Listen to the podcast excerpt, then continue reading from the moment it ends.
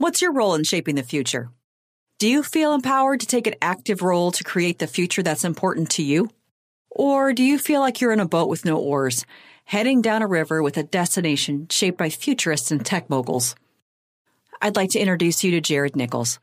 Known as the new futurist, Jared teaches leaders, teams, and individuals how to think like futurists so that they can create the best future for themselves and the people they serve.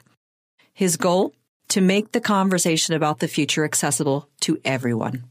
When we think about the future and we think about people, we have to get down to the base level of what is actionable, right? You have to make the future and the conversation about the future accessible if yes. we just focus on, oh man, at some point, you know, this iPhone will be so small due to Moore's law, and it'll be embedded into my chest, and I'll be able to communicate with you through television.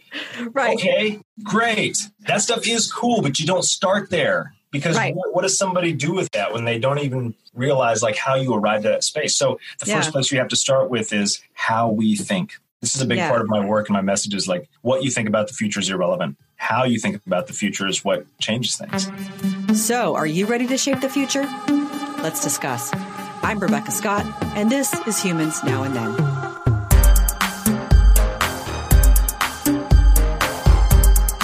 So, Jared, thank you for talking today. Yeah, um, absolutely. Yeah. Yeah. Do you want to talk about this interesting point in time? The coronavirus. The coronavirus love in the time of coronavirus, yeah. life in the time of coronavirus. Right. Yeah, it's the uh, it's a novel I'm working on at the moment right now. so, yeah, no, it, it is definitely interesting. I've had this conversation with a few folks. Uncertainty is where the real opportunity is. And that sounds like it's just a great poster or a great little quote, but it's a real thing. Yeah. And what I mean by opportunity is in situations like this, like what we're seeing right now, everybody is battening down the hatches. They're all mm-hmm. hunkering down uh, waiting for this thing to pass so they can get back to life as as it was. But, right. but that's I think that's the problem that we keep running into. We go through a big shock to the system. Obviously, 9/11, the financial crash in 2008, uh, and now here we are. These unexpected right. events to me, there's a couple things that come out of this. Number one is that it's the way I like to describe this is a shot across the bow. This is a shot across the bow to show how fragile our system is, how much we've been relying on this idea of a solid, secure global economy, supply chains, everything. Yes, if we want to get into little micro areas, go, oh, it's really secure over here, but we have to look at this entire world as, as one big ecosystem. Right. And there's just a lot of evidence that the current structures and systems we have in place here in the US, for one, we're not prepared for something like this. I mean, God forbid the coronavirus was worse than it is now, right? what if and not what if but when something much bigger comes across and we're not prepared for because we've not thought long term about the implications of what we do today then we're in big trouble and the problem i think is that our entire incentive structure in the western world for sure and in the us in particular is based on short term intervals 90 day turnarounds we cannot survive like that. We just can't. Because the idea is like, you know, and that's tied to the fact that we're a consumer based economy. Well, it has to be 90 day turnarounds because we have to increase uh, our profit margins so we can go out and buy more crap that we don't actually need. We need the supply chain, right, to make sure we get all the crap we don't need. Right. And uh, it's just, it's madness when we really stop. So my hope is that in this time, we step back and we really take a look at all of our structures and our ideas and our paradigms, if you will, and say, how do we change this to ensure we're not in this situation again, right. but that we're prepared when something much bigger comes across. Yeah. And I've got so many things to add on to what you just said one of the things that kind of jumped in my mind let's talk about innovation for a second because oh, yeah. you're talking about the crap but we don't need mm-hmm. so a lot of focus is around you know showing an increase in innovation based on the number of patents for instance or based on the number of new things whether mm-hmm. those new things provide value or are viable in the market might be a different question so i'd be interested to know how do organizations think about a more valuable innovation stream when they think about the future and how to apply what they know or, or their areas of expertise into what a future product or service might look like? Uh, well, there's two things in particular that I think need to happen. Number one is leaders and organizations that are responsible for new product development have to one get really clear on how they define innovation. Bottom yeah. line, everybody loves to talk about it. Very few people know what it is. You know, when I think about innovation, innovation is not something that is a, a, a feature, a switch, a flip. It's something that fundamentally changes the game, yeah. right? It's not something that allows you just to enhance business as usual. It actually throws a big wrench in the system and causes a genuine disruption to the idea or the value that this way of doing it or this product, the solution to a problem we used to have, is now being solved at a much lower cost and in a much faster, more efficient way. That's where real innovation comes in. That being said, organizations that love to say we want to be really innovative, when you start to break it down and say, well, to truly be innovative, this is what it means in a number of ways. A truly innovative organization is one that intentionally disrupts themselves. And nine out of 10 organizations will say, no, thank you. We'll just go back to talking about it and make slight tweaks. Yeah. hope that nobody else figures out that this isn't innovation. Right. So that's the right. problem. So when you, the, so the other part of that is that if they want to use their talents and skills to develop new products, systems, processes across the board, they first have to start in a future context. This is important because a lot of decisions are made based on projections and predictions about the future, which have a notoriously bad track record. They do, coming from a futurist. Don't trust people that are predicting the future. They're full of mm-hmm. crap. They are. You can't predict the future. You can create it. It's a different, you know, area of doing this, but yes. Predicting the future is riddled with bias and assumptions and industry specific well bias really you know say hey, this is the right. kind of future we want to see and the more we talk about it the better it's going to be i mean you see that so much right now in the media just looking at kind of the way things are being structured and these power struggles within certain large institutions and the way they're taking stories and bending and twisting them to like we're shoving this narrative down your throat. Please hurry. This is the most important thing. It's like we have critical thinking we need to apply here. So yeah.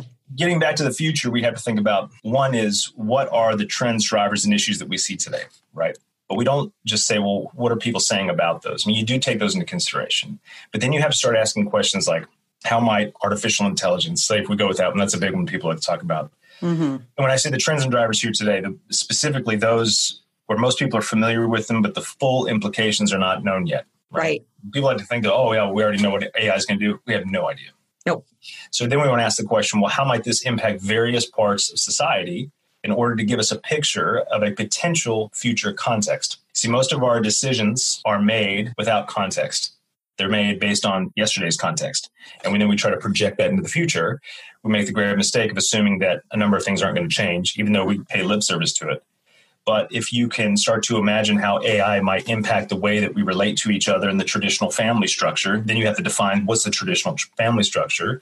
Then you start to say, why do we have that structure? It causes you to think and ask questions about why we do what we do, and then fundamentally assess how those things will change in an AI driven world right? And right. you look at that across the board on everything the economy, technology, communication, transportation, human genetics. And now you have a context to work with, and you're not predicting the future, you're giving yourself a stage where you, as one of the actors in that play, can now start to envision what kind of story unfolds in this theater. Yeah. That's future context. The other key part of that too, Rebecca, is that you don't focus on yourself because a lot of people say, "Well, how's our industry fare?" Who cares? You need to ask how the people you serve fare because if they right. don't fare, you are gone right? Yes, that's right. So that's how innovation is born. If you say we can anticipate that in this type of future scenario, the people we serve are going to be dealing with these issues, the next step in that is to start talking about them now. Because people are not waiting for you to come along with an innovative solution the minute something happens. They want people who have visionary ideas, who are anticipating things that could happen, and are talking about your potential future, you as the person that the organization serves Right. Because that builds trust, that builds insight, that builds the idea that this company here is really thinking ahead.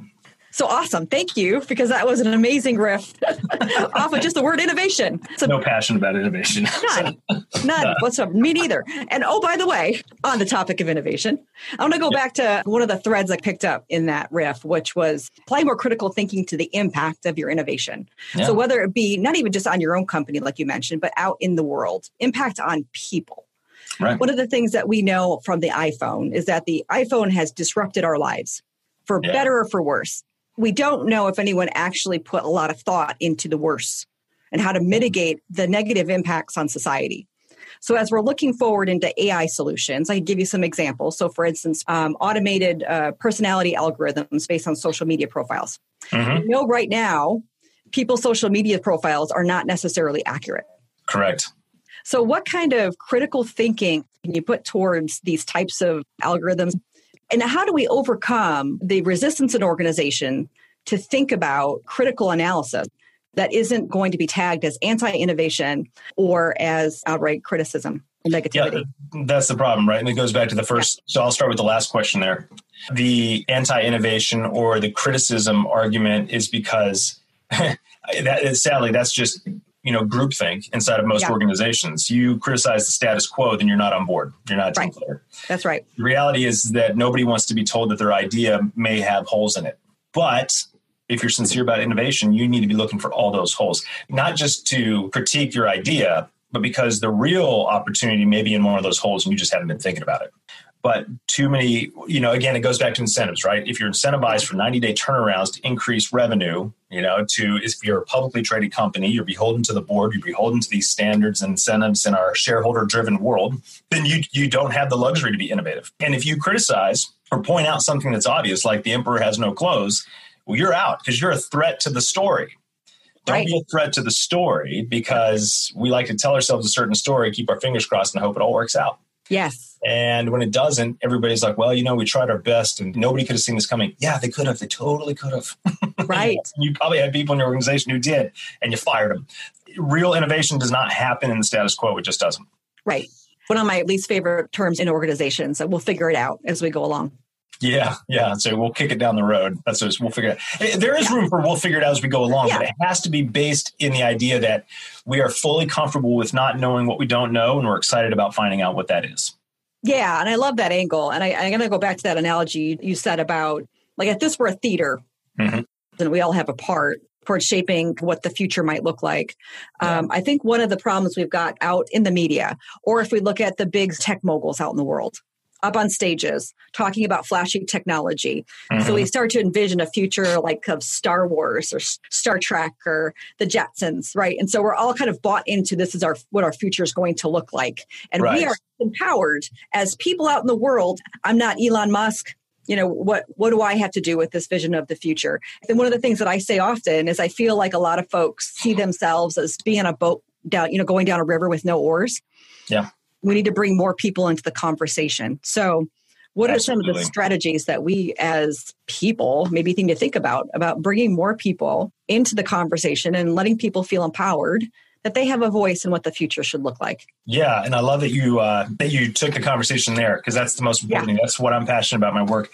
I could care less about wowing you with emerging technology and trends. Right. In fact, I could show you in 10 minutes how you can find all that stuff yourself and stop spending hundreds of thousands of dollars on a 90 minute keynote that doesn't give you any practical usage for how to think about the future. So, right. when first of all, and I'm glad you talk about people because when we talk about the future, everything that we talk about is human oriented. When we hear conversations about, well, uh, you know, climate change, for example, major existential yeah. threat but it's not right here in our face and quarantining us like coronavirus. So nobody, so people are just like, eh, is it real? You know, I, and it's just madness, right? Sadly, that's the way our human nature and our biology, right. we're just designed that way. We're great at reacting to things right in front of our face. Right. All that being said, when we think about the future of the planet, the conversation that like we're killing the planet is not a conversation. The planet will be just fine. We will be the ones who will be gone. And so we have to reframe and recognize that all of our discussions and focus on the future has to be human centric in order for us to better understand the actions we need to take. If we're serious about increasing, you know, the longevity and the quality of life and making sure that our children, grandchildren, great grandchildren down the road have a world that they can live in, thrive in, and be uh, in harmony with, then we have to first understand that our mission here is, of course, to protect the planet, but our mission is also to protect and enlist more people into solving the problems that we face today. And this is the unique period of time we live in. Throughout human history, it's at least throughout civilized human history, right? When we weren't running around in caves and, you know, hunter gatherers, you know, once we became this agricultural hierarchical society, it's been hierarchical, top down. Mm-hmm. You, the masses, wait for me, the genius leader, to come up with the solution, and I'll tell you where to go, and that's where we'll go. We don't need that anymore. We haven't needed that for decades now. We live in the information age. We're actually coming out of the information age. We have so much of it. But our biology, our mm-hmm. mentality mm-hmm. has not caught up with how fast technology has grown. So when we think about the future and we think about people, we have to get down to the base level of what is actionable, right? You have to make the future and the conversation about the future accessible. If yes. we just focus on, oh man, at some point, you know, this iPhone will be so small due to Moore's law, and it'll be embedded into my chest, and I'll be able to communicate with you through television. Right. Okay, great. That stuff is cool, but you don't start there because right. what, what, does somebody do with that when they don't even realize like how you arrived at that space? So the yeah. first place you have to start with is how we think. This is a big yeah. part of my work and my message is like what you think about the future is irrelevant. How you think about the future is what changes things. So we have to deconstruct narratives and ideas. We have to first ask ourselves questions why do I believe what I believe? Am I creating my idea of the future? Yes. Or am I creating some other guy's idea of the future? Because the fact is, you're creating the future. Whether you're involved in it or not, that's up to you. So right. we have to make accessible entry points for people to say, okay, I can take that first step. Like I don't need to be a genius about emerging technology, AI, and 4D printing and human genetic modification and its implications on you know the global supply chain. We, you don't need to start there. Right. You'll get there, and that's fun. But the first thing you have to realize is I need to know why I believe what I believe, why I think what I think, what my role in this world is right now, and start there. It's a very personal starting point. Everything else after that is much richer but you have to start in this foundation. You have to be more conscious. You have to be more aware of what's going on around you and more importantly what's going on inside of you. Right. I think it's almost like finding that balance between acknowledging your own fear about the future yeah. and also facing it. And i feel like that's one of the things that i've seen from a lot of futurists you know, I don't know. It seems like a lot of us have just had stuff happen in life that make us kind of a little resilient, I suppose. Yeah. So we're able to look at these challenges that face us in the future, whether it be global warming or, um, you know, people and how we connect with one another and how the future might look in relation to how we just simply communicate with one another, which has already been disrupted. Oh, yeah. So, how do we prepare other people to take that lens and face their fears about the uncertainty of the future and help them understand their power to shape it. Because we think about the environment in particular, the guidance that came out in the beginning of March, that we have about 18 months to take action on the environment. Mm-hmm. And that's really kind of back to your point. That's not about the impact to the planet as much as it is about the impact to our ability to survive on this planet. Right. So yeah. I think there there's got to be that shift in urgency, but allowing people to really face the fear of what if the environment yeah. does not sustain human survival in the long term. Yeah, when it comes to the environment, great question. When it comes to the environment, I think the sad thing, and it's it's brilliant on behalf of those with interest in keeping things where they are, is that the environmental discussion is political. It's not a political discussion, right? Yeah. You know, no. so that's the first thing. But the other question that you had was how do we prepare people? And I'll just work on that one there. We yeah. cannot prepare people. People have to be prepared by their own volition. What we can do is give them the tools to build the shed, if you will. And I think that's where we missed the mark, right? Where, well, at least in the futurist world, which uh, you know, futurists are all over the place. You, you know, and I say this almost on every show because people say, "Well, how's somebody become a futurist?" And I told this to somebody. Choose. Yeah, well, I just said, yeah, the best, the fastest way is to start calling yourself one because nobody's gonna know the difference, right? you know, so that's there you go. That's for everybody. Yeah, but yeah. it's really we have to, I think goes back to the other thing we're talking about, is that you have to make the message ridiculously clear and simple. Yes.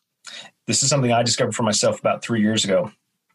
It, I was making it very difficult for people to understand what it is that I do. And the reason why is because I wanted people to really get how different and how amazing like this world and these skill sets are and and and like I wanted to package that all up into one little, you know, a little impossible number one, I just made it more confusing. Number two, it was all about me. Didn't even oh. realize it. it was all about me. So as soon as I realized that, I was like, it has to be all about them. So if somebody says, well, what do you do? And if I have to answer that in three different sentences, clearly I don't know what it is that I do. I do a lot of things, but they're so amazing. How do I package it into one? Right? Come on. you know, nobody cares. What they care about is what's in it for them. And that's the important thing, right? So when I explain to people, say, what are you doing? Well, I teach teams and leaders how to think like futurists. Gives them a quick out. If they're like, no, that's cool. And they can move on. Or they say, oh, interesting. Tell me more. All right. You know, it has to be that simple. And it does not have to encapsulate all the wonderful things that you can do for them. You just Yeah. have to give them an open door that says, "Well, tell me more about that." Well, great. What's the first thing I should do if if I if I want to take a more active role in uh, you know how the future is going to be? Well, the first thing is you need to expand your awareness about the seen and the unseen forces that are shaping the future. And let me tell you what those are. I mean, the seen forces are just the things that are out there today that everybody seems to be obsessed with AI, big data, climate change, human gene editing, right? 3D printing. Just, you know, have a basic knowledge about those. Just just go out and understand those things. It's important because the full implications of how those will alter our society are not here yet. So there's still time to act. But then even more important is to focus on the unseen forces, and those are the narratives and the ideas and the stories that you tell yourself. Right? Oh, We're yeah. told every single day, here's what you should believe, here's what you should think, here's how you should Right. vote, here's what the future is going to be, here's why you should get ready for your job to be taken away because AI is doing this. Mhm. Stop. Stop. Say, okay, great, this is what everybody's saying. Don't just go into a box of denial. Say, well, great, well, what else might be possible? What other things are they not thinking about that uh, you know that haven't been revealed yet? And the example, if I, if you mind, if I give you a fast example here, I use Go this. for it. I tell this because everybody's familiar with it. Facebook was launched in 2003, 2004, right? Facebook was launched originally uh, to be a competitor with Hot or Not, right? It was a, just a digital version of your physical Facebooks for those of you who remember Facebooks from college. And it was for Ivy League college kids to see who's dating who, who likes what, who's hot, who's not, blah, blah, you know, really shallow stuff. Then uh, it gets rolled out to the rest of uh, the university systems, not just Ivy League schools, and then it eventually gets into, you know, people like us if we're not in college or whatever it might be. Well, six years after it's launched, it becomes the number one tool to overthrow a 30 plus year dictatorship in the Middle East. And and my point about that is this: if you just focused, if you go back to 2003, 2004, they talk about social media and they're talking about all these things in its own realm. They're talking about the audience that it was intended for and the use it was intended for, like the the realm that it was created in. But they're not talking about the potential implications that go well outside of that. And that comes back to reinforce the fact that the future, not technology, humans, not technology, are what drive real change. It's how humans use those tools to take action. And they use it to take action to overthrow a 30 plus year dictatorship. So you'd be hard pressed to convince me that Mark Zuckerberg was sitting there going, you know what? In 2004, this is great. Now Billy can know if Sally's dating Johnny and, you know, whatever. But in about six years or so, this thing's going to be overthrowing governments. I don't think so. But you could have anticipated the possibility of it. And that's how we need to start thinking, right? If Right. you want to identify opportunity disruption, ask questions that the other people aren't asking. Yeah, absolutely. Even if those other questions of what could this potentially do Yeah. dis- disrupt society? What could this potentially do to disrupt communication patterns? What could this potentially do to set precedents about how we interact as people in the future? Yeah. Like I wonder, I don't know if anyone would have asked those questions back in back in 2003 and 4. Yeah, somebody was, I'm sure, but in the in the massive big picture, Yeah. everybody's asking more questions about what are the financial opportunities? How's this going to, you know, you know, they're asking the things that are right within its realm. It's like, ooh, this is cool. And then, You know, the obvious stuff. It's kind of like when Yeah. people in, in uh, Q4 of 2019 start putting out, here's our top 10 predictions for 2020. I'm like, that's so lazy. Anybody who can think and read can figure that stuff out. And still a lot of Right. them are wrong, right? A lot of them are wrong. That's terrible. But yeah, so it is finding those incredible opportunities of where new needs might be created, or new Yeah. threats might emerge. Sadly, the business world is not incentivized to do that. I've learned that a lot in conversations. People like the idea of having long term thinking, but when it rubs up against the dominant narrative or paradigm of the business world, it becomes a friction point. You know, it's like, well, there are ways to marry the two. Absolutely. It's not an all all this or all that where this field, so what I've been training is strategic foresight, and that was born out of the intelligence communities. It's still, I mean, it's highly incentivized in think tanks in the intelligence world. You have to think long term, and that's its natural realm, right?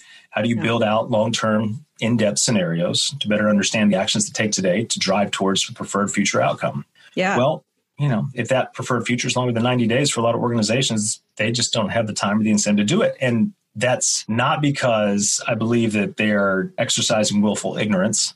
It's more that they are facing the fact that, hey, I've got bills to pay, people to pay. So we have to really get down to the question of what do we need to change right now in order to incentivize for longer term thinking, longer term planning, How do we incentivize the markets for that? Because people are still going to default to that. Um, right. I think that's our opportunity. I think that's our opportunity right now with this coronavirus too. Yeah. Well, let me talk about another opportunity that I've been thinking about in relation to our current environment. Obviously, we've got multiple people starting to work from home. Uh-huh. We've got students. We've, you've got students at home. I've got students at home. Now, for some length of time, we'll be learning remotely. Mm-hmm. We have mm-hmm. college students. My son is at Indiana University, also uh, learning remotely for the rest of the semester. So here we all all are in our home working remotely uh, at our various you know things that we've got going on. But this is happening at mass scale. So I yeah. feel like it's an opportunity right now. Uh, it's an opportunity for us to start collecting data about how this impacts all of us over the next several weeks. Yeah. And I, I can't get that opportunity out of my head. What do you think about that? What are we going to learn as a futurist? Apply your foresight over the next. Oh, I'll I'll, I'll just apply my uh, my common sense. There you go. That's Good. okay. Right? Yes. Which is which is ambiguous, I guess. That works. You know, common sense is relative to everybody. Yeah. So one thing is and you know just to give a little bit of background here so i've never held a corporate job in my entire professional career i've always worked for myself i spent 11 years as an insurance broker my wife tells me it's because i'm oppositional defiant i think she's uh, well she's a social worker so she can say that right yeah i disagree but that's what her you know her of course view. you do yeah yes thank you i was joking with somebody else about that the other day it's like oh only the funny people the people that know will catch that that i'm you know being defined yeah anyway layered jokes layered humor here yeah, that's right. So, anyway, I work with a lot of people. A lot of my clients are senior level executives in large publicly traded organizations and in you know private organizations too. They do not come to me to help them become better corporate citizens. They just don't because it's not like I have a background in that. But it does. I am able to bring a unique lens about the amount of time that is wasted and energy that is wasted in a lot of those areas. It, it's not. It's not very futuristic, but I also do believe in this: is that foresight is only applicable if you can execute now.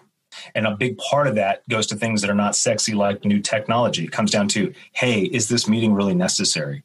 Because your ability to draw things out and build towards a long term vision means that you have to manage your energy and think more critically about the actions you're taking today. And one thing that I think is going to come out of this is that organizations and people are no longer going to be able to make excuses for ridiculous, unnecessary meetings, mm-hmm. conferences where people are traveling for four days, two of which are in and out of airports. And when they're actually in the conference, they are packed and overloaded with so much information, they walk away more right. confused than when they went there.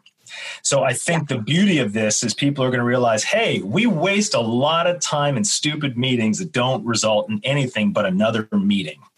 This is going to, I hope, shed light and reinforce the argument that guys, if you're going to have a meeting, have clear objectives, clear right. outcomes, know why you're there, and only have the people there that need to be there.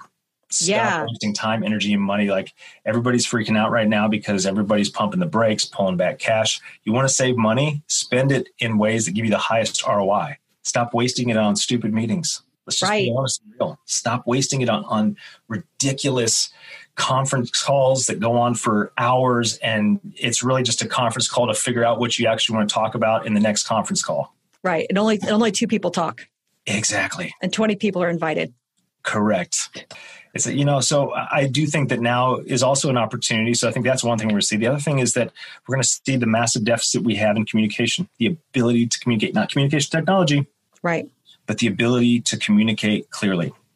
There's an acronym yeah. in the military so i'm an army brat um, in this in this here, and I'm going to point out the irony here. We're talking about like two people talking the most on a conference call. I clearly have been talking the most here, and I apologize. So no, you're the guest.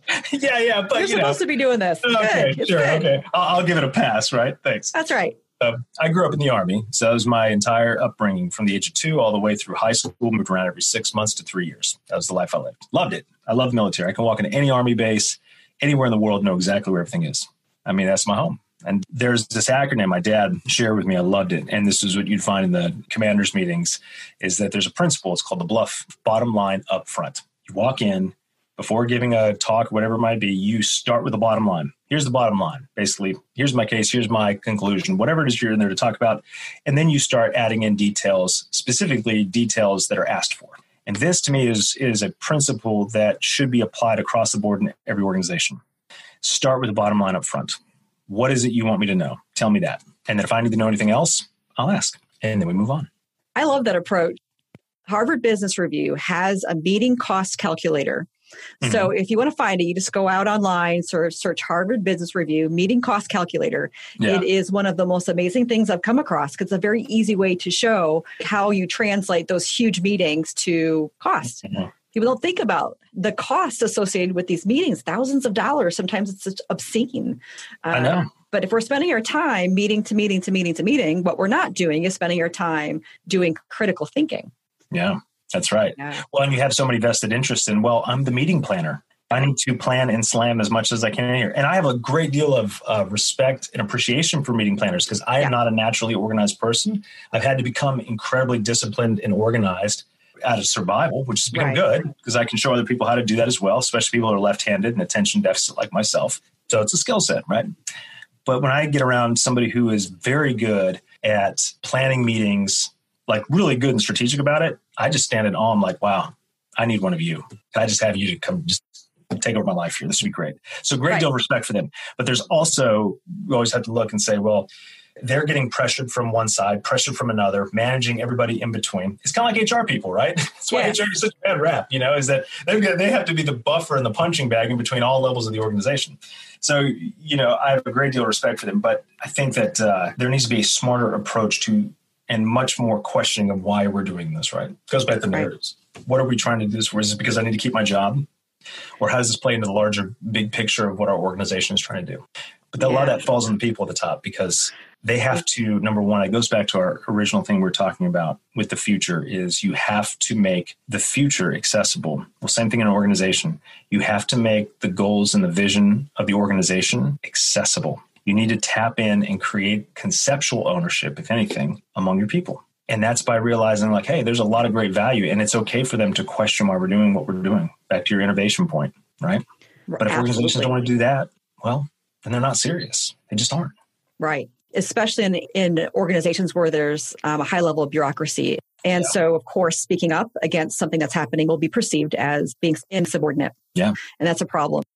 I get into lots of corporate culture problems that kind of feed into this conversation, but we'd be on the phone or on the Zoom call for hours, yeah. probably hours. Oh, It'd be yeah. the longest podcast ever. but you know what? You'd probably get the highest amount of views. Be like, yeah, I had to do yeah. that you know, of course, I always have to reiterate, like, I never subjected myself to that. It's because I have such, such a low tolerance for BS and micromanagement. And, um, you know, like, I, and that's the irony, right? I work great in teams, but it has yeah. to be a team of competent individuals and we're all working together towards an end result. I do not work great when we, you know, are just doing things for the sake of doing them. And I was like, yeah. I would just never survive in a corporate culture unless they gave me complete autonomy because nobody has to convince me to work. I'll outwork everybody. You know, it's why. Right. You know, it's like I, nobody pays me to get out of bed. Trust me, I know how to work. Right. But I don't want to. Don't control me. You know. I think that really comes down to kind of personal motivators, right? So um, people like you and me are probably self starters. Is that mm-hmm. we get an idea, we get something we want to follow, we will go follow it till the end of time. Yeah. But don't tell me how to do it. Right. don't tell me how to do it. Don't tell me no. Yeah. Well, I mean, to some extent, you know what I mean? I mean, I think I'm willing to listen to feedback, but I think that's one of the things that in a corporate environment, sometimes it's overly prescriptive. Oh, yeah. Yeah. Big time. Big time. Well, because the focus is on the process, the focus is on how you're going to arrive at the end. And the way we operate is like, I don't care how you arrive at the end. Just tell me how fast you're going to get me there. Yeah. Yeah, that's a great way to put it. If people obsess on like well, it's you know, I had this conversation with somebody else the other day. You know, because a lot of the work that I do is also, you know, consulting. And I say consulting is kind of a loose term, right? Because yeah. a lot of what I do is more advising and coaching. You know, I'm not just coming in, doing the work, handing it over to you, and saying, "Here you go. Here's what I recommend you do." Uh, a lot of it is empowering folks with tools and ideas and ways to think about things so they can make it their own and actually have some longevity with it. But when you get into speaking with people, you're in that conversation that's leading up to uh, a contract of some sort. You can tell two types of different people that you're dealing with. Number one, and I learned these thankfully from people that mentored me and that I got to study under, which was great, huge benefit. Uh, but real buyers, the people you want to deal with who make decisions, are not going to obsess about deliverables. They're not going to obsess about uh, nitpicking. Well, how are you doing it? And can I have a week by week play? Can I do this? Mm-hmm. No, no, no. Those are not buyers. They're not. They can say no, but they can't say yes, right? Real buyers yeah. are going to say, look, I want to know how this is, you know, I don't care how you get there. We just need to agree on the end goal. And I trust you that you can get me there. And if you fail at that, we'll deal with that, right? You know, that's the difference. And I think everybody needs to operate that way inside an organization is stop obsessing about process and I mean, unless again, unless you're in the medical field or in science, obviously there are fields wow. where it's like you better follow the process, and that is important. But for the vast majority of us, I think that organizations could do so much better if they said, "Guys, listen, it's okay to fail and mean it, right. not like look for ways to fail." You are graded right. on the end goal and what you create, your outcome. And I do not want to incentivize you to waste more time. You're incentivized, like if you get it done in five hours or five days, whatever, right? I don't care how you get there. Yeah. As long as you're not compromising quality but I think a lot of people are like, well, no, I need to look busy. I need to justify my position. We just have a it, lot of things true. we need to fix. Yeah. How many hours did I work this week? Or how does okay. that compare to the hours that were worked by people around me? Instead right. of environments that really support positive change, where you have high trust, mm-hmm. high autonomy, but also high accountability, both exactly. from the individuals and from the organization itself. Yeah. Those are high functioning environments. Yeah. That's right. That's, that's how we have to be operating. Uh, but if that goes against like the norms of the organization, then you know you might get kicked out, or you might choose to leave. Yeah, well, which you know is a good thing, right? I mean, yeah. uh, it's, it's, a complicated situation. so yeah, people are a mess. That's the bottom line. Yeah, people are both complicated and simple. Yeah, both because we were talking before about the whole like back when we were cavemen the reality is our brains work very much the same today as they did then wait a minute when you back when we were cavemen i'm still a caveman did you not see me? uh, I can't yeah. do caveman very well, but that was good. You know, I appreciate the fact that you tried. That shows a real heart for innovation, Rebecca. So congratulations. You gave an effort. I'm I'm not afraid to fail. Yes, yes. See, and, and another sign of a great future is somebody who can draw analogies to their work in almost the most mundane possible ways. There you That's go. That's right. There you go. You got this thing down. Thank you. I appreciate that. So let me ask you another question, and this one would be a little bit more personal. Sure. So I would love to have, not even just from your futurist perspective, but as a mm-hmm. parent. Yeah. And I think this is one of the things that hits me, and one of the reasons why I started looking deeper into futurism and understanding the path of technology, where it's gone, where it might be headed. The reason I looked into this and wanted to really think about the empowerment that I had about the future is because of my kids. Yeah. And what is the future we're creating for future generations? What are the things you think about in relation to the future as a parent? Wow, give me some borders because I could go in a thousand different directions. So, so tighten that question up for me so right. I can stay in the lane here. Okay, sure. There's lots of different ways I could go. I'll give you a choice. How's that? Okay, perfect. Data privacy is one. Mm-hmm. Uh, another one, social media. Yep. Another one is um, visions of what success looks like. Yeah. Yeah. So data privacy, I do think, you know, and all of us have been guilty of this, that uh, stop sharing pictures of your kids online. Just stop. Um, I think you know more. In, in this, I'd never thought about this, and I I has shared stuff online, but I share it privately. You know, like with just my friends. So as a parent and as a business owner, I, Facebook to me is not a place where I really I don't go scrolling through Facebook. Facebook is the most powerful ad platform in the world. Get smart on it; it's a great tool. But I don't. I yeah. have not posted anything on my personal page probably for two years. But I do have pictures of me and the kids and whatnot. Just and share with my friends. I'll probably take some of that stuff down, but stop sharing stuff of your kids because there is going to come a point like there is now where kids are saying, Hey, I really don't appreciate the digital footprint you created for me. right? We just didn't think yeah. about it. So that's one thing. Social media, social media is here. It is. You know, there's no turning back unless you have just a massive meltdown in society completely and all of our electronics and technology fail and we go into the most dystopian type of future, right? It's a part of who we are. So I think the the key for this is teaching kids, it comes back to critical thinking. I, I, think the answer to all three of your things, it comes back to critical thinking. Ask yourself, why are you doing this? Who are you doing this for? Why is this important? And how does this align with what it is you're ultimately trying to do long term? Humans, we are biologically designed to be social. That's why social media works so well. This idea that we are designed to be individuals out in the rugged wilderness, pulling ourselves up by our bootstraps with nobody else's help, it's a complete myth. It's never actually happened right? We have all relied on somebody somewhere at some point in time, even if it was people that paved the roads that I could drive my new innovative vehicle down 20 years before. I didn't do that myself. So we have to recognize that we are a socially driven society. So I do think that we need to get more involved in how do we use these amazing tools of communication and connection to improve the condition of our people to improve and create an infrastructure, a communication or a new norm that helps people to thrive and connect and support and build together, collaborate, truly collaborate in solving big problems like climate change, for instance, to do these things. And by the way, as a side note, there are people that are doing this already, which is great. So I don't want to take anything away. And I love those stories. But on a mass scale, I think that we really need to have that as a big conversation. Too often, I think the conversation goes to, oh, we need to monitor social media. We need to shut it down. It's like, you're not going to do that. You're not. Stop. The analogy I like to use is this is that all technology, social media included, it's just a tool. That's it. When's the last time you saw a hammer get up off the shelf and go build a shed? I'm not saying that can't happen with robotics and artificial intelligence, but we're not there yet. But for the purpose of the analogy, when's the last time? You didn't. A tool requires human intention behind it in order to create something. So nobody's going to be like, that stupid hammer, we've got to monitor that hammer. We got to make sure that that hammer, you know, uh, is no. Help us understand what that hammer is good for and the multiple ways we can use it, and then we can use it intelligently. We have to put it in its context. We have to understand its larger implications.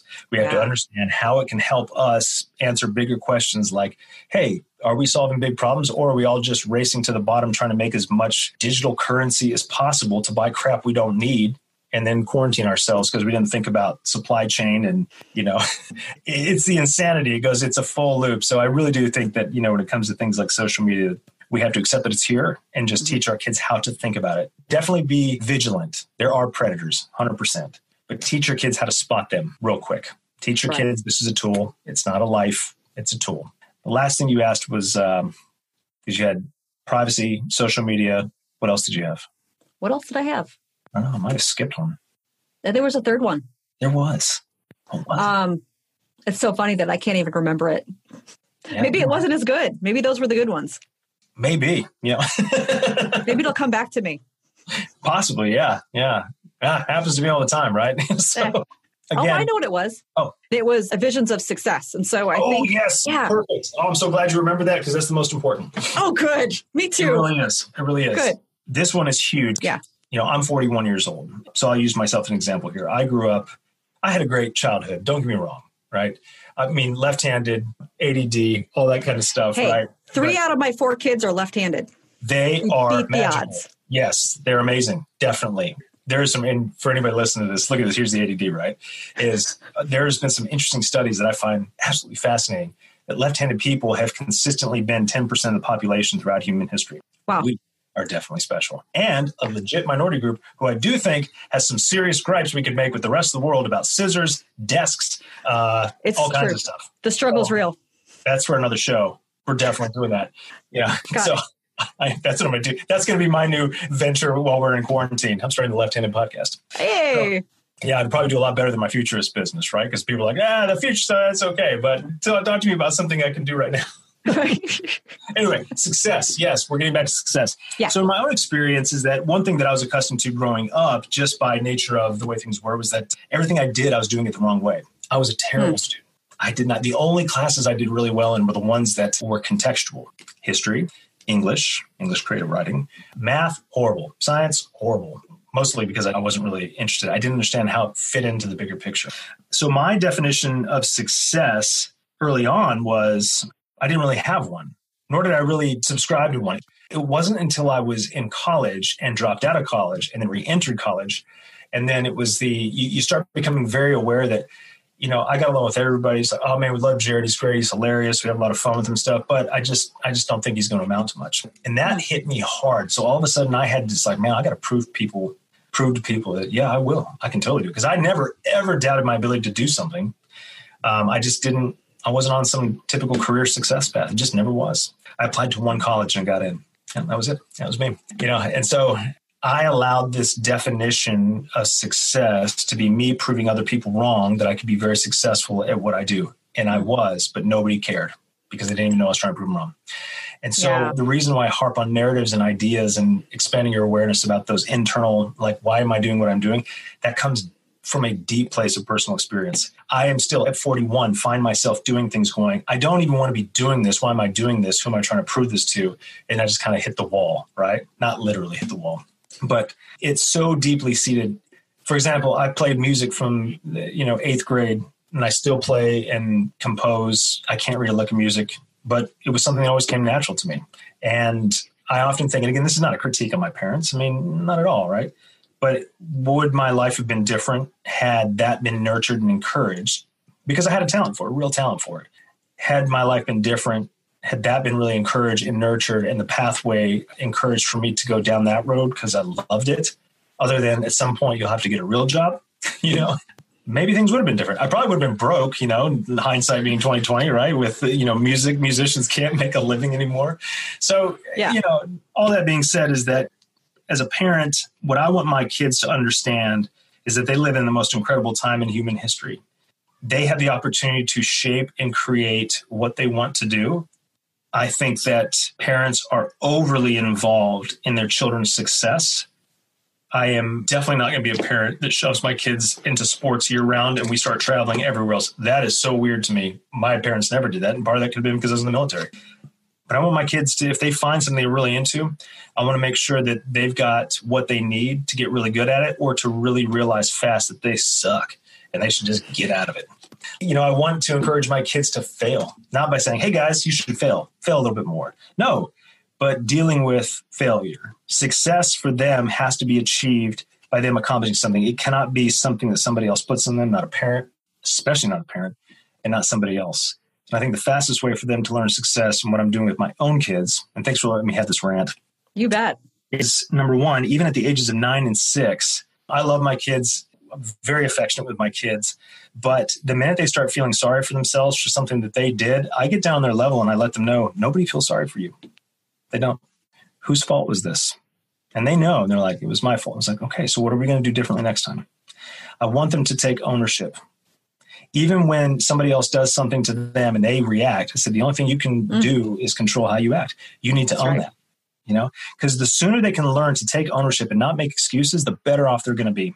They will discover success on their own. And the key principle of success is that you realize, hey, look, you can trace almost everything back to your fault and not in yeah. a negative way, right? I can get mad that a designer didn't do something the way that I wanted them to do. And then when I just stop and look and go, well, it's my fault. I didn't have to hire them and the signs were there that they weren't going to be able to do what it is that I need to do. And I'm not picking on design; I'm just using a random field, right? I was going to uh, wonder, what did the designer do to you? No, nothing. what did they do? no, I've worked some great folks. Just uh, take designers out of it. It's more like at the end of the day, everything that happens comes back to me. Yeah, and that's the most freeing thing in the world because I can start redefining well, what does success look like, and who's yeah. ultimately responsible for that. I am. Yeah, I got to say, my personal belief is that the ability to take accountability uh-huh. is a key skill in order to be able to accept failure when it happens. Yeah. Because I think if, yeah, if you're not able to take personal accountability, uh, you fear failure and you stay away mm-hmm. from it. You don't take risks and you blame other people. Right. And that doesn't get anybody anywhere. No, look at our commander in chief, right? I mean, that's a perfect example. You know, Gary Vee talks about this a lot. I think that's why one yeah. reason I really like him is, uh, you know, he was a terrible student in school, you know, has worked for himself. I really like, you know, our personalities are similar in that regard. But the ownership factor, you know, yeah. you work for yourself and that's all I've ever done. I'm like, yeah, of course, everything is my fault. There's nobody to blame for anything, you know? When I walk out in the world and I see a lot of other folks and I have conversations or I see people I'm like, wow, it's so easy for people just to blame other people for their stuff. It's like, this is sad. Too easy. We're, we're weak, right, as a society because we have not been taught how to take responsibility. We've been coddled. That's at all levels, and we encourage them. That's where critical thinking comes back. It's okay to fail. You know, it is, and you should be okay with that. Most other successful countries, China, Israel, and I can name a ton of them, right? I'm just thinking of some that I look at recently. They judge success around how many times they failed because the number of times you fail shows the number of times you've tried, right? Right. Elon Musk didn't wake up and become successful. He still fails at a lot of things. That's okay. Yeah. But he also doesn't fear it. No, he looks for it. The faster you can fail, the faster you can figure out what went wrong and do something right. Right. So, yeah. Well, I think that's a good place to stop. Thank you so much for joining me. This has been fantastic. This was fun. I love it.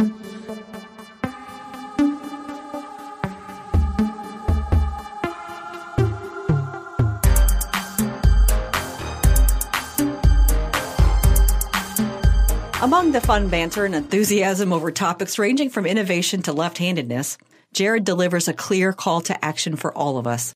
If you have an interest in helping to shape the future, all you need is the desire to make a difference and the courage to act. You don't need to be an expert in technology, and to his point, you can gain that knowledge if you choose to. However, what's most important is that you know that you have the ability to get involved in conversations about the future. And beyond the conversations, you have the ability to take action to help shape the future that you envision. Jared gave you some tools and advice to help you get started. So, what is your role in helping to shape the future? The next step is up to you. To learn more about Jared's amazing work, go to thenewfuturist.com. That's thenewfuturist.com. I am Rebecca Scott, and this has been Humans Now and Then, hosted and produced by Rebecca Scott. Music by Ryan Sullivan, Rebecca Scott, and Victoria Scott. Credits and resources from this episode can be found in the episode notes at humansnowandthen.com. Thank you for listening.